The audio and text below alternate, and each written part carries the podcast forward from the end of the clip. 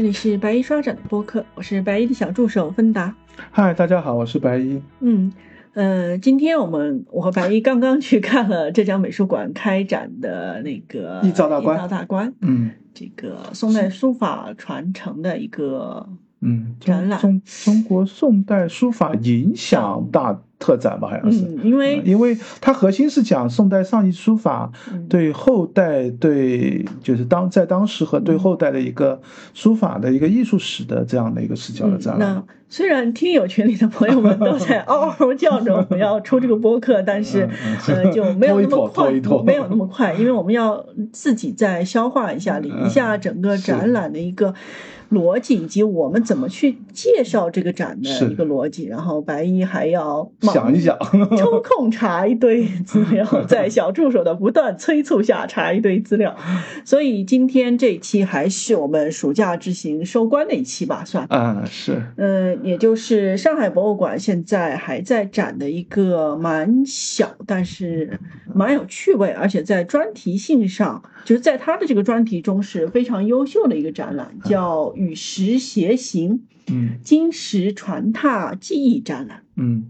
介绍的主要是金石拓片的一个技术，核心介绍了其实应该是全形拓，但是它，嗯，稍微前面引入了一些用用一些来作为一个，嗯我觉得也不止吧。其实他是想从头到尾对整个金石传拓的历史都有覆盖到，甚至包括说现代。嗯所以这个展览的名字就很有意思嘛，与时偕行嘛。对对对其实它整个展现串下来，它都是扣着这个金石传拓记是的忆与时偕行的这个题目在走。嗯那我们这边就先给。呃，没有听过我们之前 金石学的，因为我们之前做过两次做？过蛮多期，大概两三期的三那三期吧，应该是。嗯。我印象当中是当时的，嗯、浙江省博物馆有一个金石的展览，金石书画那个是他们的一个对嗯、个第六期吧，我印象当中是，嗯，当时有一个展览。另外，当时，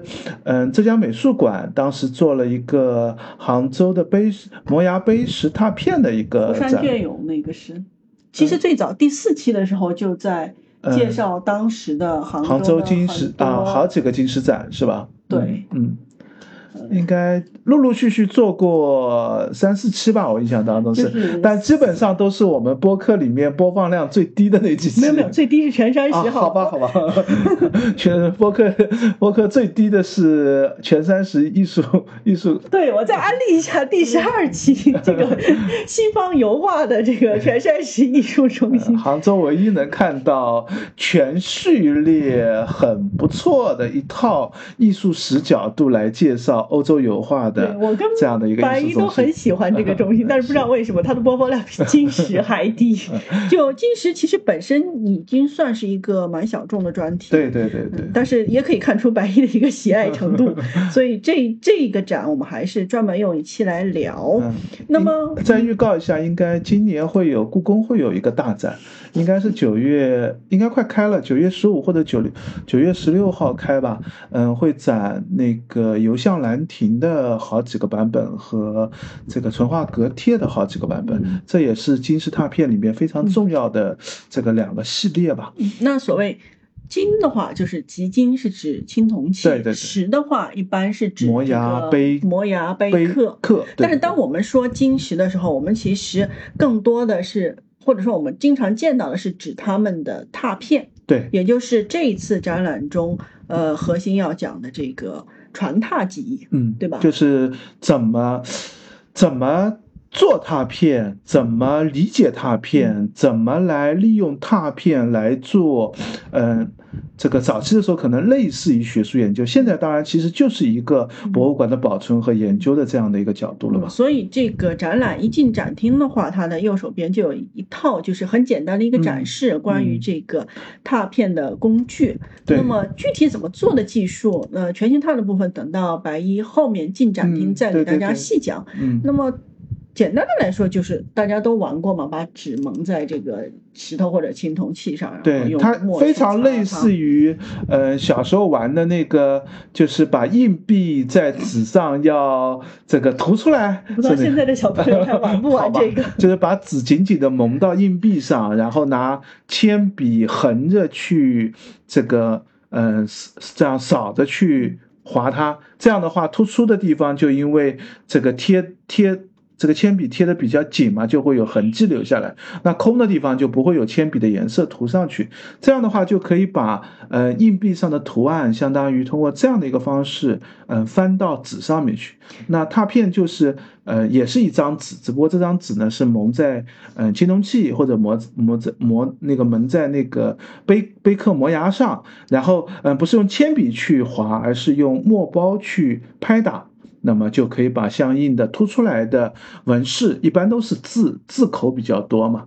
那当然也可能是图案，也可能是字，就是贴嗯、印到纸张上。所以最早的时候，这个呃传拓主要是嗯用来做复印传，就信息的复印和传播，因为那个时候还印刷术还没有那么。呃，嗯应该这样说，就是我们现在一般认为，可能比较早的，呃，这个拓片的做法，可能最早期可能不太可考。嗯就展厅当中，其实也也可以看到有两种提法嘛，一个说这个呃南北朝时期可能就已经产生了，而且他说这是最晚认为在南北朝时期就应该产生了，因为这里有一个信息，就是在嗯东汉的时候，就太学里面就开始立诗经，嗯就是所谓的四书五经嘛。那这个四书五经当然一开始立在那儿是为了一个版本，就是让天下的学者去学习的。但是你想想看，就是如果我要这个刻好的石头上一个字一个字去抄，肯定速度很慢嘛。那理所当然你就会想到，哎，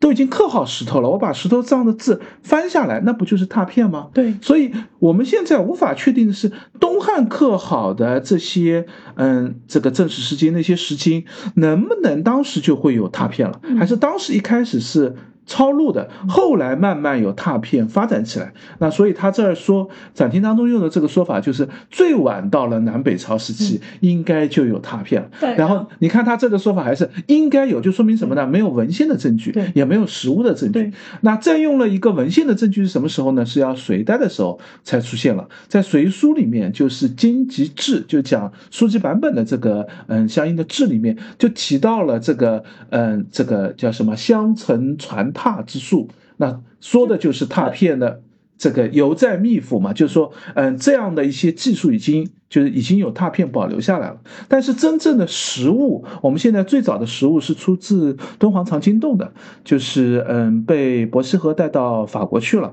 是温泉明的一件拓本，这本是嗯贞观。这个呃石头是刻于贞观年间的，然后上面的这个刻那个拓片的这个时时间是永徽四年，也是这个唐代早期就有实物的这样的拓片。但是我们一般认为这件嗯。这个时代已经晚了，就是因为保存太困难了嘛。实际上应该更早就有背拓的这样的一个做法了。嗯，但是我们能找到最早的实物就是在这里。对对对对，就是目前能找到的最早的事物，也不能排除未来如果突然从墓葬当中或者什么地方 再出现更，因为我们认为肯定有嘛。嗯，嗯，对只不过是在现在在哪里的问题。。对对对，嗯嗯，那么到了宋代的时候，整个呃金石学也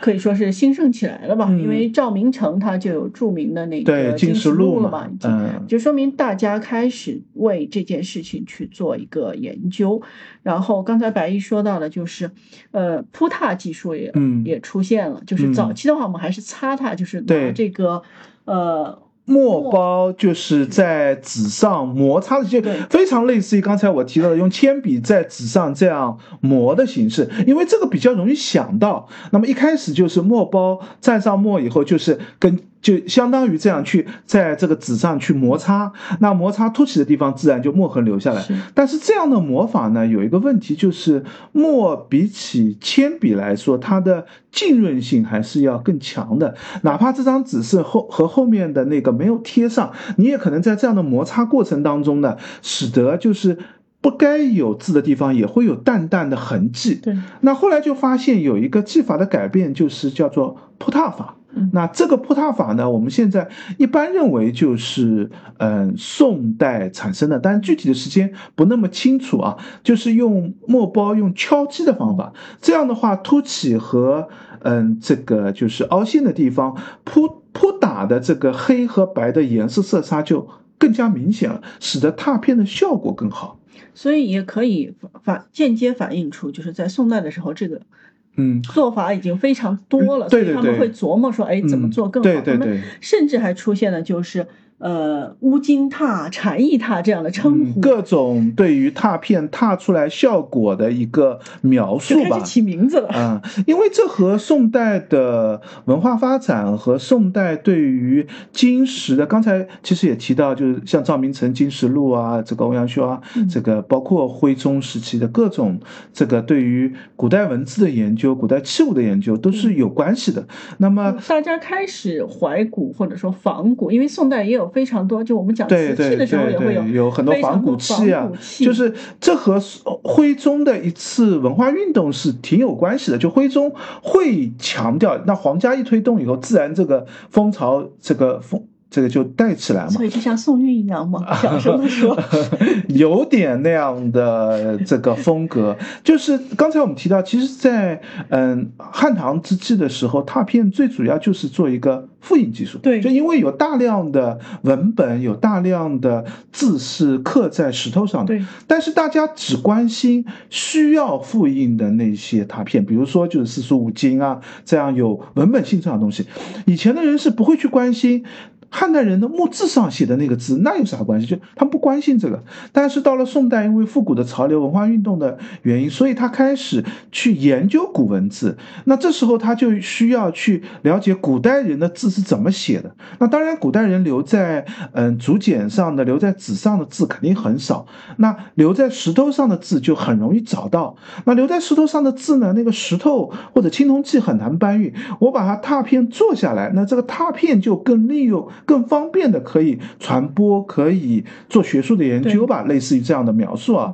就用我们现在的说法，那这样的话就使得这个拓片的要求也提高了。是，就以前我只要认出来这个字是什么，所以哪怕糊一点，这个字我认出来就行了。但是后来呢，古代人写的字我就本身就已经不太好认了，你还拓的模模糊糊，那我更加不好认了。所以就对这个传拓记的要求就越来越高了，甚至高了以后就从一个文化。的嗯，功能性的这样的一个作品，就变成了一个文化欣赏性的艺术品了。那这时候，就刚才提到的乌金榻、禅意榻，它其实已经有点艺术品的性质，就是是不是一定要踏的这么好？其实也。嗯，没有什么太强的实用价值嘛，啊，就是看着漂亮，那值得珍藏，值得赏玩，就是慢慢的就细分领域了。对对对，就这其实也是呃文化现象当中非常常见的，在书画当中，在嗯书法当中，在碑拓当中，在瓷器当中，其实我们都看得到类似这样的一个现象。那碑拓呢，就是在宋代发生，其实是北宋晚期吧，就是徽宗时期这个典型的这样的一个。这个发生了，嗯，那差不多，你看这我这样说对不对？差不多到清朝中期的时候，嗯，整个金石学已经风行鼎盛，嗯，这里这里要都开始要提一下，其实，嗯，北宋的这个，嗯，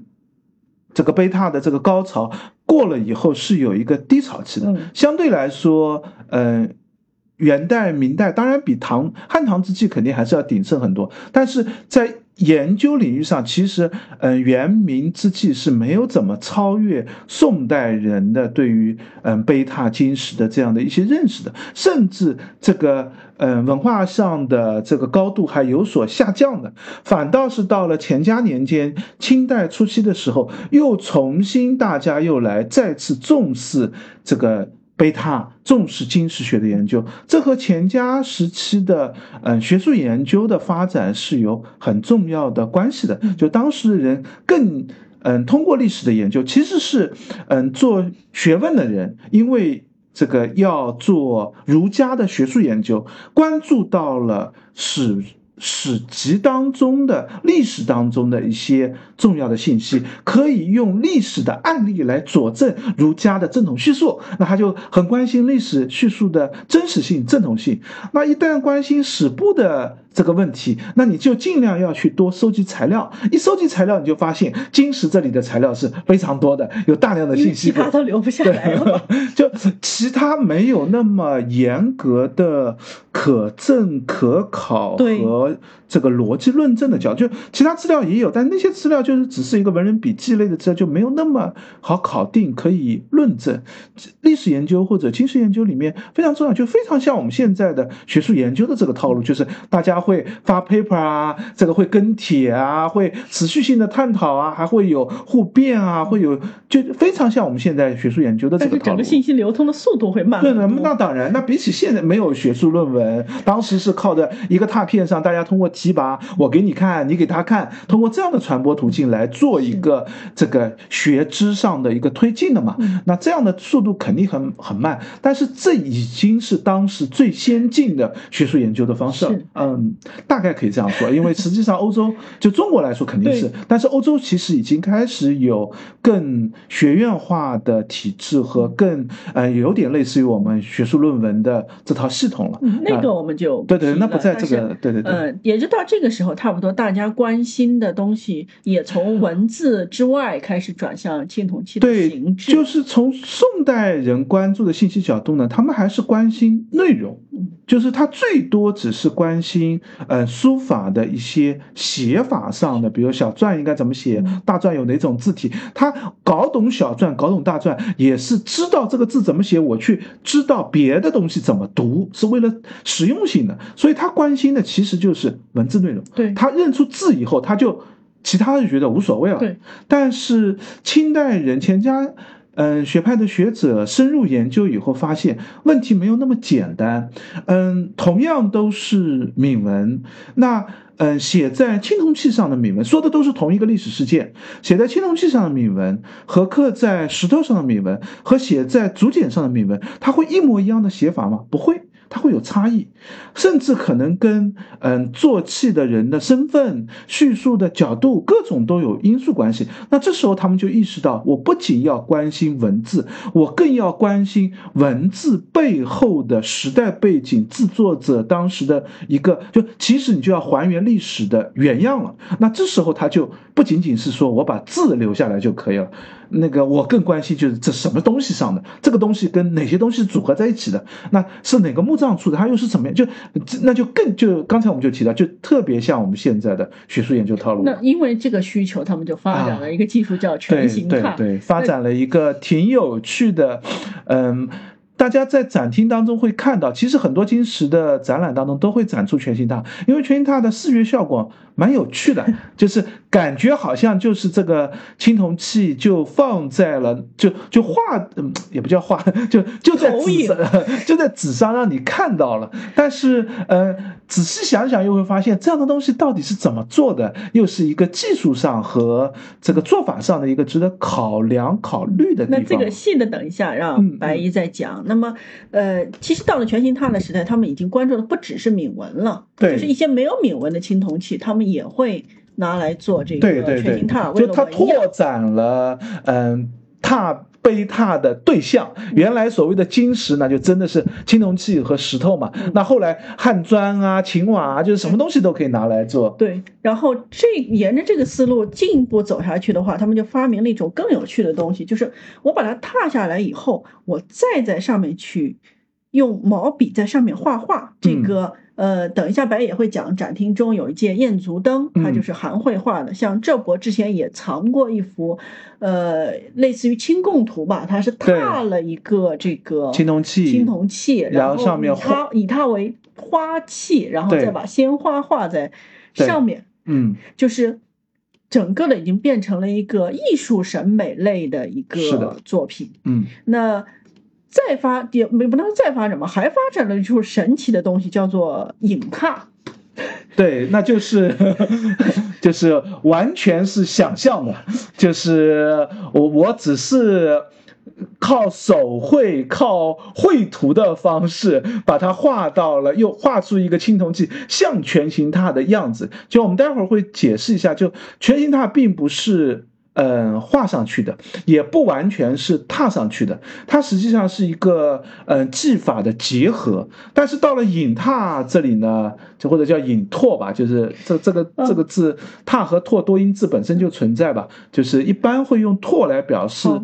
动作，踏代表是名词，就一个是动词，一个是名词。但是引踏或者引拓这个，就其实讲的就是两个。一个讲引拓的时候，就是我根本就没有去做那个动作，我就是实际上就是拿毛笔画的，所以他强调的是这个动作。那所以。呃，引拓呢，指的就是这样做出来的拓片，就叫引拓，就它是个成品，就是这样的一个东西，你能认得出来，这这其实就是画出来的啊。那等一下，白也会介绍这个展品。是。那么基本上就是金石的传拓技艺到这里已经算是一个，我我个人感觉啊，算是一个顶峰了。嗯。那么最后展厅还收了一点尾巴，就是。呃，在现代的这个博物馆的研究中，我们怎么通过这个拓片来辅助我们现代的研究？嗯，这里待会儿可能我会需要补充点，因为实际上全形拓这样的东西到了嗯摄影技术成熟以后，它就示威了。就是啊，因为就是大家如果去看过全形拓，就知道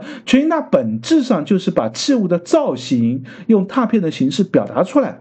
那么嗯，从以前就是比如说我们比较。全形拓最盛行的是，嗯，清代的中晚期开始流行嘛，流行到大概五十年代、六十年代以后，全形拓的技术就开始慢慢的式微下去了。一些传承人的徒弟，也就是不再收徒了，就是虽然还在做，嗯，故宫也会持续的做，但是没有那么重视了。很大一个原因就是五六十年代以后，照相器材很普通了。这个民国的时候就有，但是那时候拍照呢比较难，拍的清晰也很困难。但是五六十年代以后，自然技术逐步成熟，大家都觉得，那我有流器型的样子，我拍照就好了嘛。但是这件事情到了。嗯，九十年代、两千年以后又发生了一个转变，因为照片拍，特别是拍青铜器，如果大家在博物馆拍过青铜器，就会知道，就是呃纹饰的细节你是很难拍的特别清晰的。对，因为虽然它是凹凸不平的，但是青铜器本身有的青铜器，嗯，它可能颜色这个。特殊或者锈蚀比较严重的时候，你不太拍得出纹饰。但是有趣的是，嗯，只要有细微的高低差异，拓片是可以做得出来的。是，而且拓片它。踏工水平高的话，它可以做出好几层的高低的这样的一个效果，这样就可以在拓片上做出一个比较立体的一个造型的样子。这时候大家又觉得，哎，拓片似乎有自己的重要性的方面。如果只是这样，那也不会有全形拓，大家还是做拓片为主，我把纹饰拓下来就好了。但是，嗯，到了二零一几年以后吧，嗯，国内又有几个做拓片，就就刚才我们提到那件事情，就有一些嗯人就开始恢复去做拓片了。然后那些人做了拓片以后呢，一开始只是就是应博物馆的需求啊，用私人藏家的需求，我给你做拓片。但是后来做了多以后，大家发现，哎，拓片还挺有艺术感的。然后全形态就又开始重新回到了学术视野或者艺术收藏的视野，就是发现，哎，这个东西，这个不但可以保留信息，还可以做得很漂亮，还可以做得很有赏玩性，可以装裱。我们又重新走了一遍，就是清代当时的这个路，就是从一开始的学术研究到后来的收藏，再到后来的就是艺术爱好的这条道路。所以现在在，嗯，市场上大家会看。到的一些新做的全形拓，既有给博物馆做的，就像殷墟之前给殷墟新出土的一批青铜器就做过一批全形拓，之前在浙博也做过一个啊，浙大艺博做过一个展览的，然后也会有私人藏家收藏一些全形拓，也会有一些艺术展当中你也会看到全形拓，就是。因为这样的原因，全新拓又重新回到了我们的这个嗯博物序列、文博序列，或者是艺术收藏艺术品的这个序列当中来吧。那这个展呢，我觉得也和这阵风潮是有关的。嗯，说实话，全新拓嗯可能。在一五年之前，你都不太会特别被关注到。是哪怕博物馆做展览，也会关注的是，比如说有吴昌硕的全形榻，大家关心的并不是那件全形榻，只是关心吴昌硕在全形榻上画的一个这个花鸟花卉的这个图案，就不。不认为这是一个值得重视的东西，但是到了二零一五年以后，嗯，相应的展览也开始慢慢多起来，收藏市场上的热度也高起来，所以，嗯，博物馆也开始慢慢做这样的展览了吧？这个展，我觉得其实也是这阵风潮这个影响出现的这样的一个展览吧。嗯，好的，那我们差不多把整个展览的一个大的历史背景都介绍了一遍。嗯，那下面就让白衣带我们走进展厅，看看里面具体他们是。怎么来讲述这个故事的？嗯嗯，有一些前面的展板部分，其实刚才我们已经聊的比较多了嘛。我这儿主要介绍实物的这个部分。嗯，一进展厅，它就是关于传踏的工具、传踏的历史发展，用展板和这个嗯现在的这样的一个实物做了一个展示。真正的第一件文物是嗯，一进门啊，一进门就是正对看到的司母戊大方鼎的一件拓片。这件拓片是嗯。一九四几年的时候拓的，就是你这其实也是跟当时的战乱啊、这个恢复啊各种原因是有关的。那这件拓片就可以看得出来，在。这个当时民国时代用拓片的形式来保留青铜器的造型，来做这个青铜器的样式的研究，是有相当多的这样的一个用途的。那当然，这件拓片并不是全形拓，它嗯也也很难说不是全形拓，因为它做的是一个比较扁平式的一个这个四母大方顶的一个造型。这和我们待会儿会聊到的全形拓的各种技术、各种流派和全。它的做法也是有关系的，这个呢可以认为是一个呃四母戊大方鼎的一个正视图。就是它没有立体的角度，你只看到一个面，然后再把里面最重要的呃“司母戊”这三个字的铭文给你留出来。那展示的就是我们看到我们关注的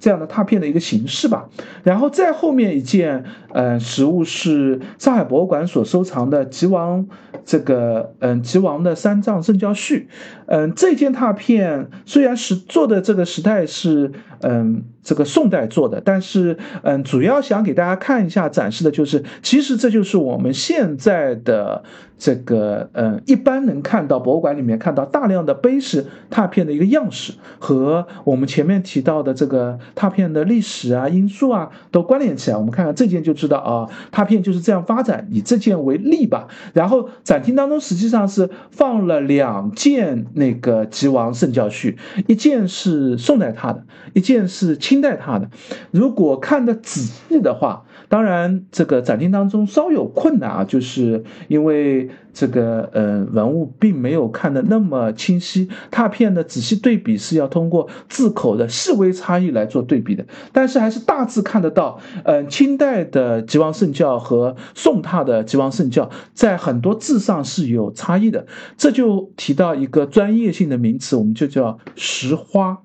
石头上的花朵。这个意思就是因为在拓片制作过程当中，会有这个石头的破损，特别是时间长了以后，石头会有一些这个缺损的出现，甚至在古代有一些拓工，嗯，也会嗯故意在石头上做一些敲击，使得它的这个拓片有唯一性的这样的一个重要性的地位，就是这样就会使得石头上的。字有些地方就会随着时代慢慢发生变化，这这些石花、这些字口的缺失，也是鉴定拓片的一个核心点。那当然，这一点我们我印象当中，好像我们之前聊金狮展的时候也聊过啊。大家有兴趣也可以回听一下我们前面的这个播客。在这个展当中呢，其实这不是他想讲的重点，那么只是给大家放了一两件展品给大家看看吧，包括九成宫的那个。大片也是一样，就是主要展示的就是，嗯，不同时代的这个拓片的记面貌或者记忆的样式。比较重要的一个单元就是在全形踏的部分，刚才我们其实也提到了，那里面放了，在我看来还是比较重要的两件作品，一件呢就是嗯晋宁元年的一件燕足灯，这件晋宁元年的燕足灯，我们一般认为就是在这件后面用一个投影的幕布展示了六周的一件。这个嗯，就刚才我们提到六周，有有画家给把一个重要的嗯这个金石僧人六周画到了一个燕足灯的全形榻上面去。那这件作品虽然是上海博物馆所收藏的，但这次嗯可能因为是展期的原因啊，就没有真迹展出，只是放了。这个投影的这样的一个图片，但是那个投影的效果啊，效果非常清晰，看得很仔细。那其实大家就要注意，这个明明是上博收藏的文物，但是它不展，不展以后，它竟然还要再做出来，就说明这件文物是非常重要的。因为刚才提到的那个晋宁元年的那件燕足灯，实际上就是这件这个六这个叫陈根。画的六周拓的这件替灯图的原件，因为上面的铭文，因为全形拓上是可以把铭文拓下来的嘛，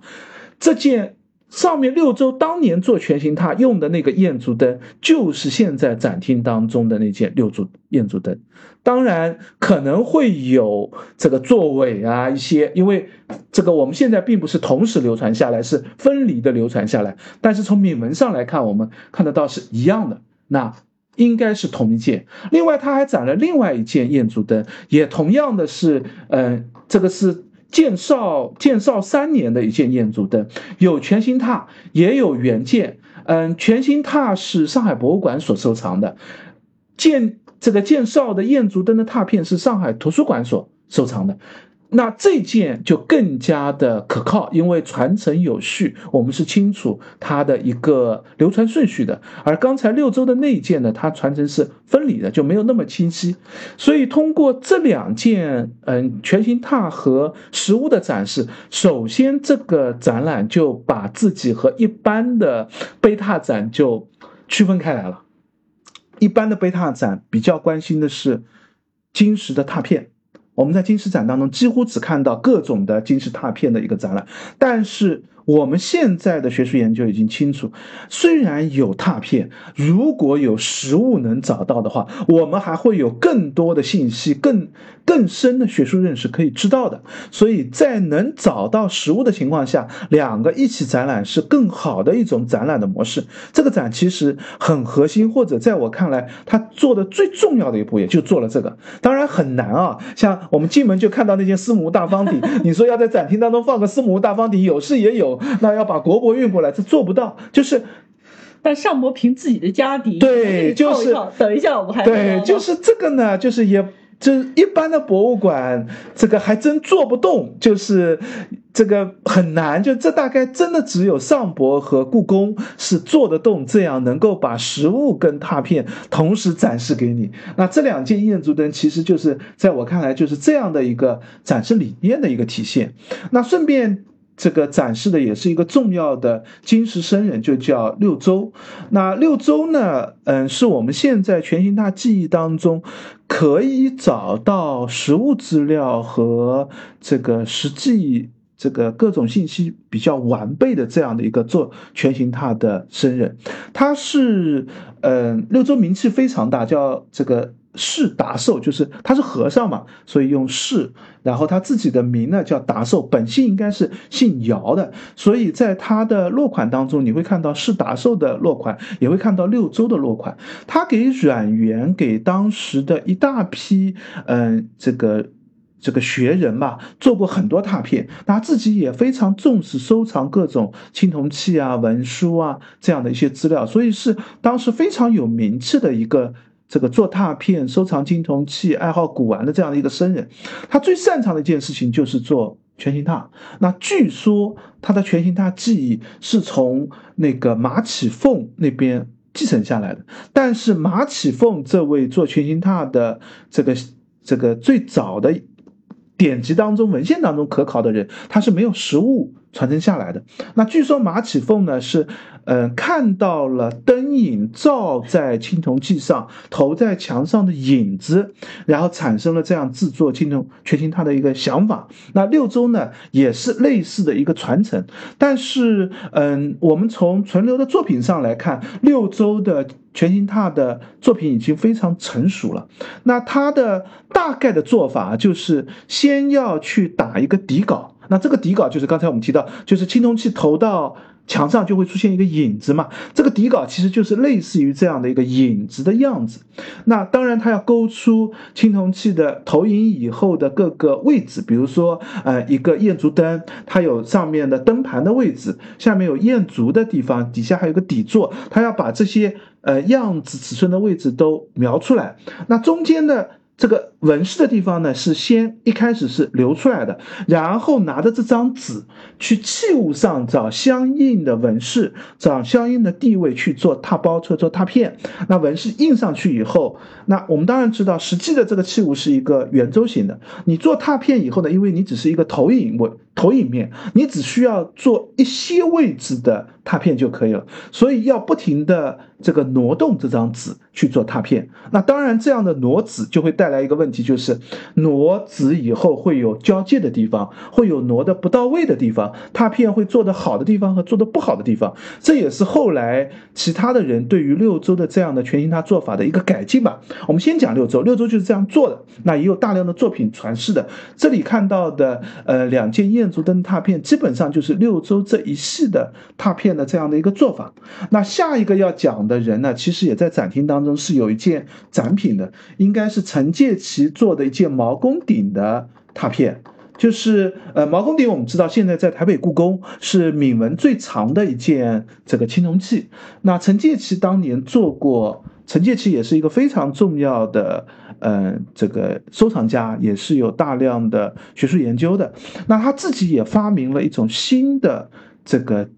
全新拓的拓片的方式。刚才我们提到，嗯，你用这个。影子或者构图的方式，先把这个器型画好，然后挪动这张纸去做大片。那显然大家就意识到一个问题：这张纸不好挪啊，不好凑那个要拓片的位置。那陈介奇就想了一个办法，就是当然可能不是陈介奇自己想出来，是他，因为他自己也有很多拓工，他也跟拓工相互琢磨。他想出一个办法，就是那我把纸剪开不就好了吗？你不是已经把各个位置都已经这个找到了吗？那我就把这个纸剪开，对应。哪片纸在哪个位置，我贴到那个器物上，这样做拓片拓出来效果不是非常好吗？这种拓片我们叫分子拓，就是相当于一张整的一张这个拓片纸，在实际拓的过程当中是要分很多张去做拓片的，最后拓完了以后呢，再把它拼到一起。因为多余的地方我可以剪掉，拼到一张整纸上以后，因为我们知道拓片实际上都要经过装裱的，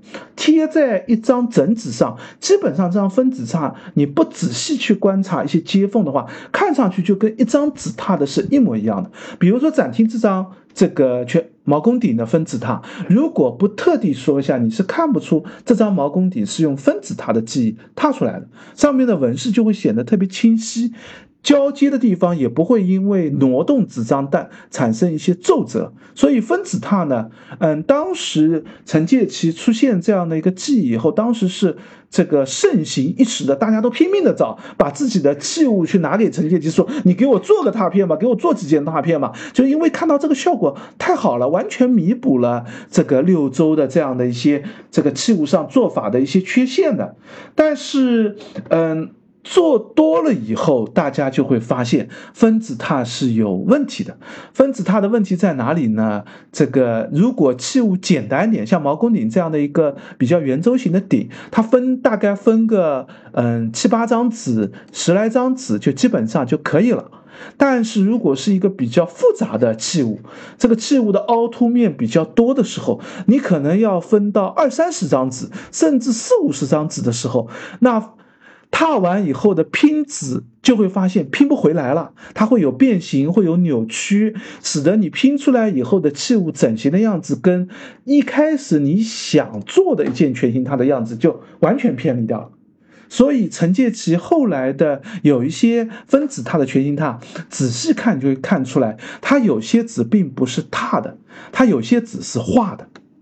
就是他，或者是他踏了以后，把它经过简表为主的，把它安到实际的位置当中去的，这也带来了刚才我们其实提到过那个引踏。你既然局部可以画，那我就给你画一个就好了嘛。就是就是这种记忆，就是我们现在当然这样讲，并不是说真的那个人就是这样想啊，我们是在讲一个逻辑的思考。就你会这样弄了以后，自然就会有人想的就是，那我那样也可以嘛。就是因为分子它以后大家就会发现，其实，在六周的时代就已经发现，有的地方你凑不到那个位置，那怎么办呢？哎，我用个类似的，用个相似的去找找看，或者甚至就去画画就好了。那陈介奇的这个呃全形踏的这个做法呢，在当时是盛极一时的，也带来了后面更多的传踏技艺的发展。就在六周的时代，大家只见过六周，你想到的全形踏就是啊，就是六周这样踏，大家只是努力的去学六周。等到陈介奇一出来以后，大家发现，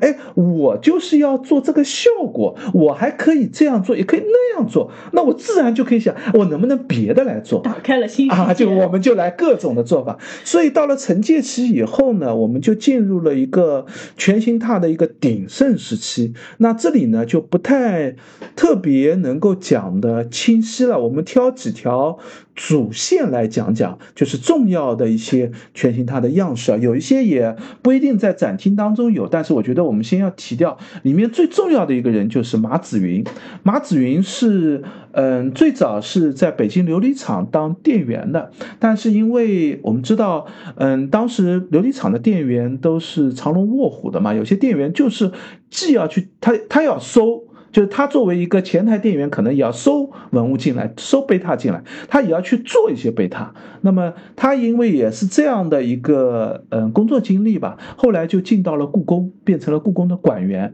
那嗯，在他在当琉璃厂的店员的时候，就已经开始研究琢磨全形踏了。他想出了一个重要的一个全形踏的嗯方法，后来也是故宫这一系。因为故宫等到解放以后，也大量要做器物的全形踏。故宫这一系的核心全形踏的一个做法，这个做法，嗯，虽然有些细节不一定我讲的准确啊，但是我可以说大概的这个模式是，就是拿一张照片，呃，不，拿一个相机把青铜器拍下来，找一个合适的光亮的角度把青铜器拍下来，冲印出来以后呢，把它放大冲印，然后这个器物的样子就已经有了。利用照片去。底稿，然后底稿打好了以后，再拿着这个底稿去相应的器物上找不同的位置去做拓片。那这样做的好处，它对于六周的改进是什么呢？刚才我们讲六周不是照着灯影来做绘图的吗？那灯影我们知道它会有放大的效果，会有变形的效果。所以六周的全形踏和踏出来全形踏和原器物有的时候是有大小尺寸。这个变形上的一些变化的，而且它的变形不是一个准确的透视角度的变形，因为它是根据自己的经验大概的这样来做的。那。马子云做的这个全形踏引进的照相技术，就使得全形踏变得一个更加科学准确的一个操作。因为照片是准确的嘛，那我利用照片来做这个嗯底稿的时候，这个底稿就是一个精准尺度的一个复原。当然可能是照着底稿画，也可能是量了底稿尺寸我去做这张图。反正就是我要精准的去找这件器物的比例尺寸的。所以，大家如果看到马子云或者马子云一系的全形踏，你会发现这些器物特别像一个实物摆在你面前，因为它就是从一个照片里来的，所以跟照片看到照片的这个效果是非常相近的。那这是一条主脉络，也是大概从四五十年代一直到九十年代，在博物馆系统里面存留下来的一个比较重要的全形榻的一个脉络。嗯，等到九十年代我们再看到一些全形榻的时候，基本上看到都是这一个。脉络的，但这样的一个脉络就会被淘汰掉。为什么被淘汰掉呢？就当照相照相更加普及、更加精度高以后，因为他一开始打素描的话，相片拍的糊一点、拍的差点不重要，它关键是比例、尺寸、位置嘛。那照片哪怕差，它也可以使用。但是等到照相技术提升上来，纹饰都能清清清晰的拍出来以后，那我何必还要再做这个全形拓呢？那全形拓在九十年代以后就急剧的式微下来了。那与之同时呢，有另外一些全形拓的方式在民间或者在嗯更低调的一些存在的领域。有一种是什么呢？有一种就是在木板上，其实这个民国时代就有，就是木板上把器物刻出来，因为最后用木板去快速的翻译也能做拓片。那这种拓片的做法呢，其实就是和影拓甚至都不如影拓，影拓还画的精细点，画的好一点。你想木为什么要在木板做？显然就是为了大量复制，大量来做。那木板上做了以后，和木板做出来的这个器物的样子，和刚才我们提到马子云这一系的做了对比以后，就有人会发现，木板上虽然是木板印的。效果没有那么好，不像青铜器上的这个纹饰有青铜的纹饰啊，青铜的这个质感的那些效果。但是木板上做的有一个好处是什么呢？做木板那个工匠他是有一些美术功底的，他把这个器物会调整到一个特别漂亮的位置和特别合适的一个尺寸，照片。有的时候受限于照片拍摄的角度跟位置，或者是我们知道照片也会有变形的，因为镜头有变形的问题，照片反而不见得能够真实的反映你看实物的那个感觉的时候，有些做器物、做做木板拓片的人反而能画得更好。好，这时候就有一个新的这一套传承体系，就是我们抛弃了照片。因为照片本身就更容易被照片替代掉，我从艺术的角度，从设计的角度，更好的去做底稿。那这样的做法也是，嗯，最近之前两年应该在呃南山路上有一个小的美术馆也展过李默安的一套，就是全形拓的那个拓片，也是现在大家公认就是做全形拓做的相对比较好的，有艺术气息的。那这时候就是很多美术学生啊，这个艺术家进入到全形拓的领域里面来做全形拓的这样的一个。这个过程，这是一个我们把全形拓就在全形拓这个技艺的发展，我们就在这儿提掉了。展厅当中，我们其实也看到这里面的一些展品，也是和我们这儿讲的这些技艺是有关的。那展厅当中还有一套最重要的一套东西呢，就是这个呃，那个吴大成所收藏的这套作品。这套作品我放在了哪里？我要找一下这个拍的。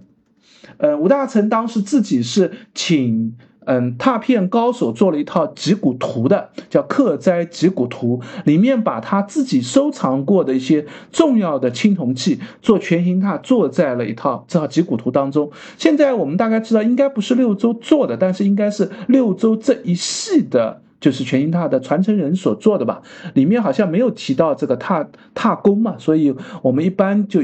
这样就知道应该不是六周做的。如果是六周做的拓片，一般都会写上六周的提拔，因为六周做的拓片还是有大量的就是艺术价值和当时的认可性的。那但是他是提的是以绘画和墨拓的形式。呃，组合成的对，就这套的纯粹的对这套的脊骨图呢，并不是一个纯粹从元气上把所有的纹饰，就我们提到六周的那个挪子拓的那个方式，并不完全是这样的。因为，呃，你想这么一个长卷，你要去挪这张纸，那就更困难了。这个一一小张纸我还比较适合挪动，大条的纸呢就不太适合挪动。所以很多位置呢，它是要靠绘的方式，甚至就会有这个其他的青。铜板或者木板去印的这样的一个方式去做器物的这样的一个做法了，但是事实上我是看不出分别的，就 这就需要你看过用木板印出来的纹饰质感，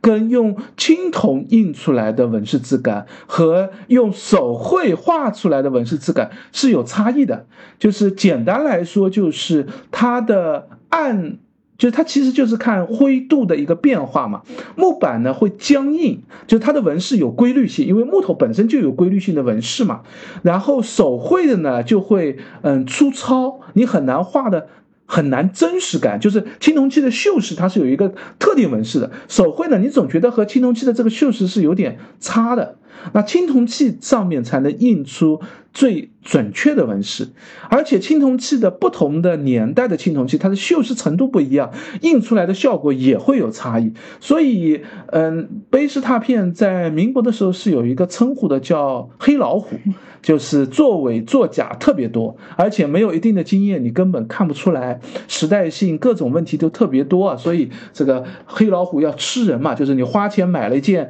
这个以为是好东西，结果买了一件差东西，那就是钱被吞了是。这样的一个说法的，那吴大成的这件刻斋的脊骨图，特别重要的就是在这个脊骨图上面放了好几件脊骨图当中的青铜器，这就是上海博物馆底蕴收藏的一个体现了。就是这真的是除了上博，没有几个博物馆能够有一件。刻斋的这件脊骨图也是上博收藏的，我还真能在库房里面找到相应的这个青铜器，那就太难太难了，而且也找不全，因为吴大成当年的收藏实际上是四散掉的。嗯，吴帆，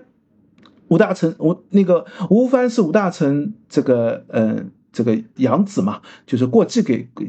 这个其实过继给他孙子嘛。那嗯过继给他以后。这个吴帆就很努力的去搜罗当年刻斋的收藏，搜到一件当年刻斋收藏，他一定会书画的话，一定会做大量的提拔，就哎，这是这个当年这个收藏过的，然后我现在又收回来了，这个感慨啊，又又回到了我家。然后青铜器呢，一般都会这个嗯，专门这个做一些拓片啊，做一些这个这个相应的提拔，再送人，就说哎，当年这个这个。这个祖上的这样的东西又回到我家，所以吴大成的东西我们就知道，他实际上因为吴大成朝鲜战争和后面的这个嗯这个作战的原因嘛，这个各种失败，这个。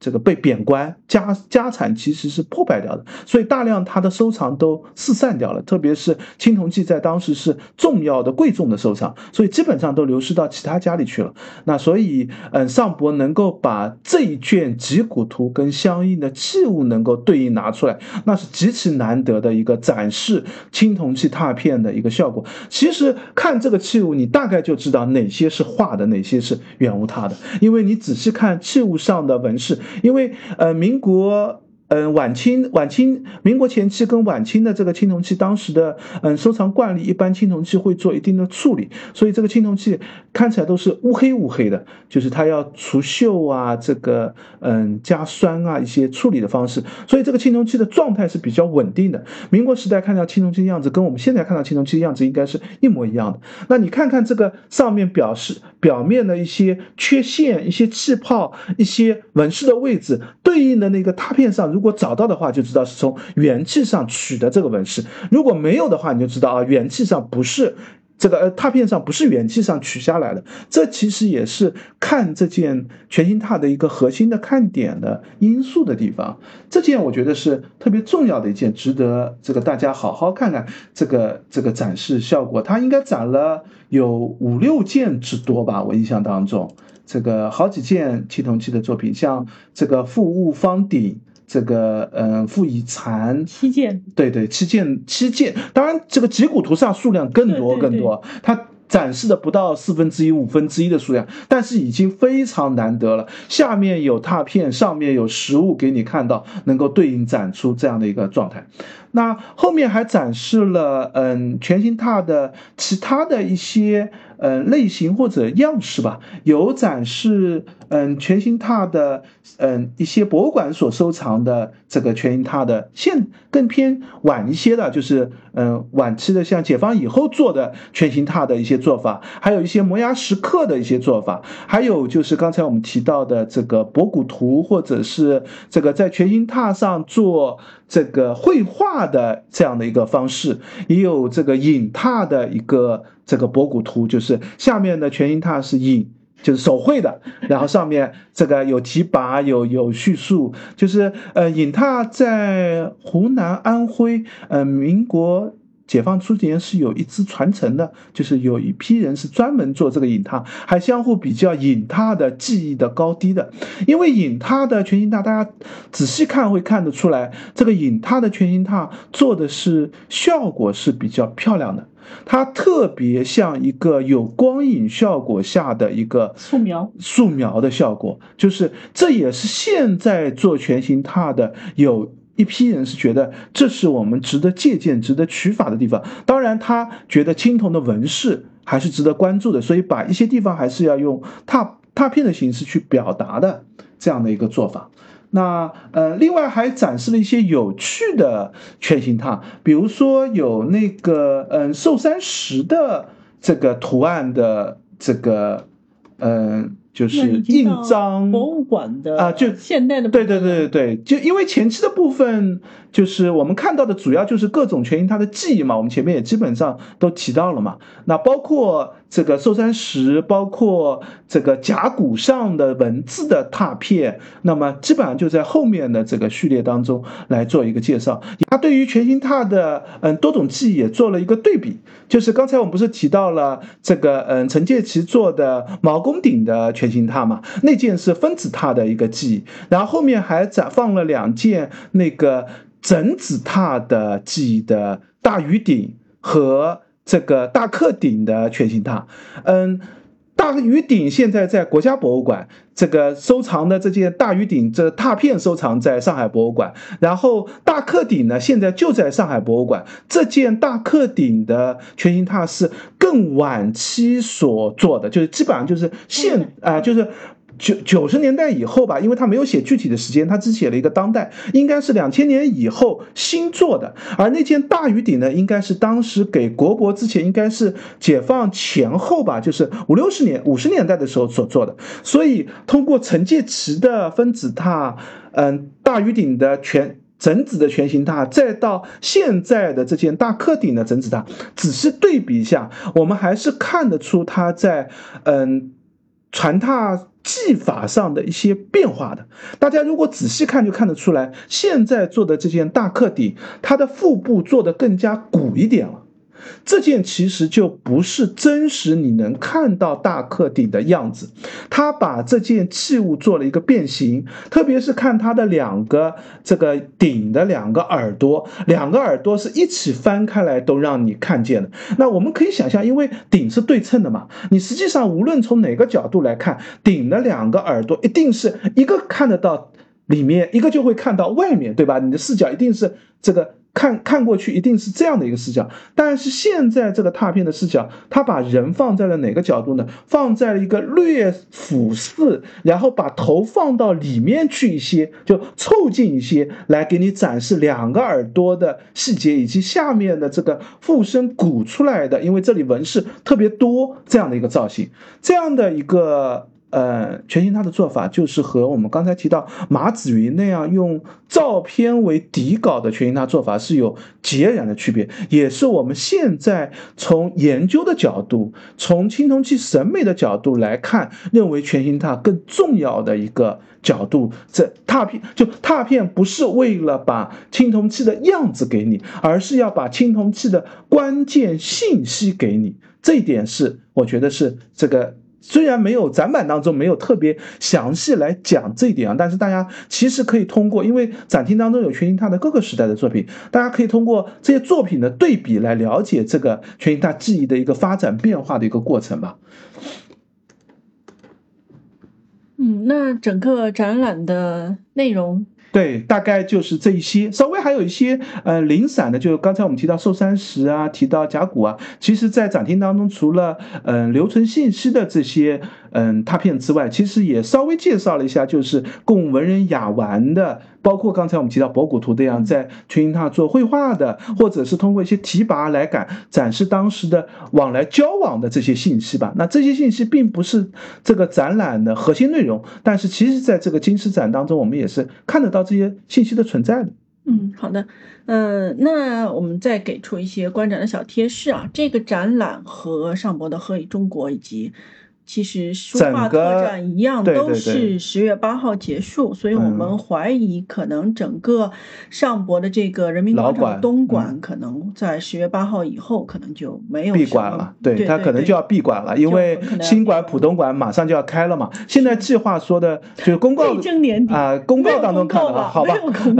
应该就是年底会，现在是力争年底开浦东馆，那中间会有一个文物的搬迁过程，所以是嗯，东莞肯定会，老馆肯定会提前关嘛。我们现在看各个展期都是十月八号结束嘛，所以应该是十一过后，老馆很可能就会闭闭馆。而且现在老馆还是一个一定要预约才能参观的一个状态。嗯不过暑假过去了嘛，整个人流量应该会少很很多啊！前前段时间因为那个玉器展厅和青铜器展厅关闭嘛，对这个很热闹的有一阵参观潮，大家都在，特别是我志愿者的啊，志愿者朋友圈里面好多志愿者就特地去讲最后一场，就特地那天去了一下，所以嗯，大家还是要关注情况嘛，尽量预约了前往比较好。对，呃，那么这个展其实是在四楼，就顶楼的一个蛮小的展厅里面。嗯，呃，同时刚才我们也聊了，何以中国的话也是同时在展，可以两个展一起看。然后大家有兴趣的话，也可以回听一下我们的第八十期，我们是当时聊了何以中国的这个